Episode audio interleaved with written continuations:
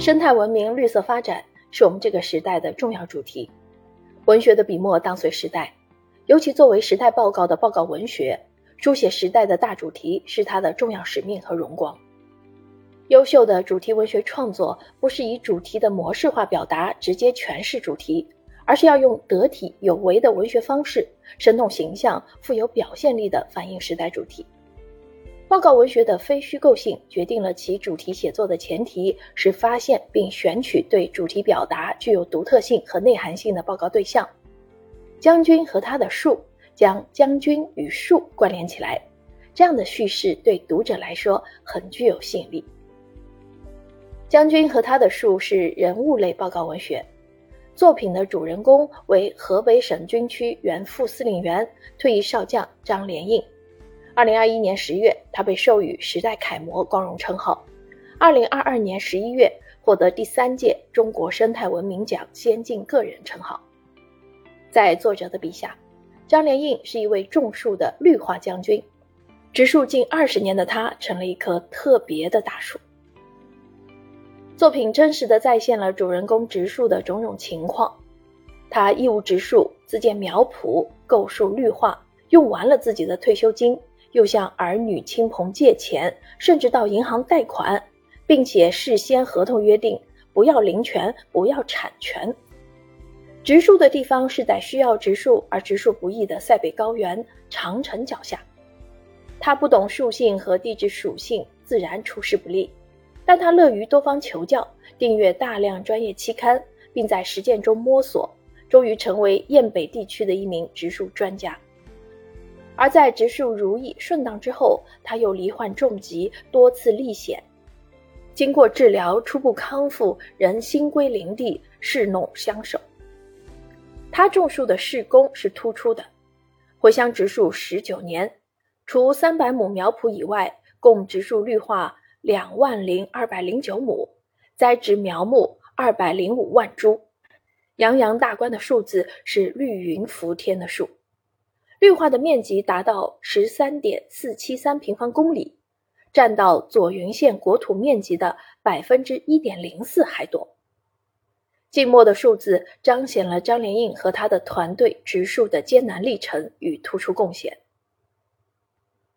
作者试图写出一个有故事并且具有精神境界的人物，在他看来，张连印应该就是那个唤醒庸常生活中英雄主义的人。推行沉睡在乡野大地上理想主义的那个人，无论是英雄主义还是理想主义，都指向主人公的心灵世界和精神建构。编辑家秦兆阳说过：“报告文学的真实性不能只满足于对何人何事怎么样等事实要素的报告上，更要挖到心灵深处，把一个人的精神状态刻画出来。这是难度系数极高的工作，但其意义也在这里。”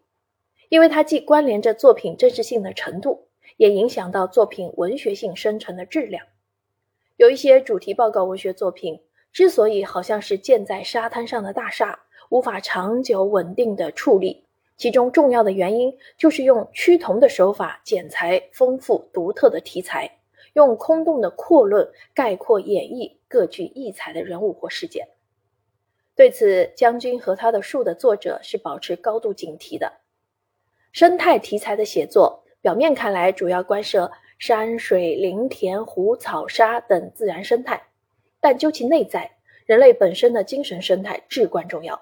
它决定着生态价值的取向和行为方式。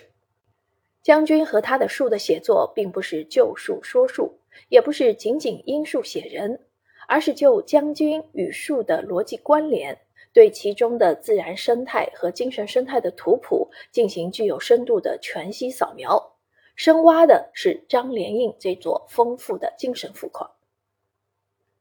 种树的张连印是一棵大树，是一棵根脉深扎于故乡左云后土的大树。张连印退休后本可以隐于都市，自在养生，含饴弄孙，但他想的是，等退休后，咱看看能不能给村里办点什么事儿。在他看来，回乡义务植树绿化是给村里能办的最有意义的实事。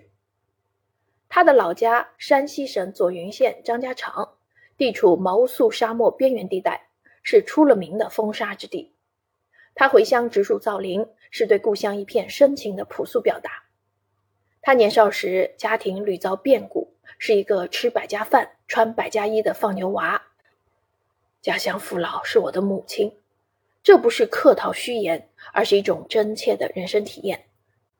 故土情怀和感恩之心，成为他思想和行为的精准导航。作者从张连印的个人故事中读出人物的精神基因，读懂将军和树的逻辑联系，这就是张连印的独特之处。作者发现了这种独特的价值，致力于对这一原型人物进行主体性与丰富性相统一的再现。基于这样的目标设定，作品设置相应的树形结构，主干是有关将军与树的故事，旁逸的是与人物相关的人生叙事。因此，可以说《将军和他的树》是一部多种叙事复合的作品，既有人与树的叙事，也有人与故土关系的书写，还有家乡父老情怀的讲述，其中留意着泥土味、山野风，还有那树林气息。一个时代，一个人物，一种精神，经由作者极物又生趣的续写，立于读者面前，让我们心生感动。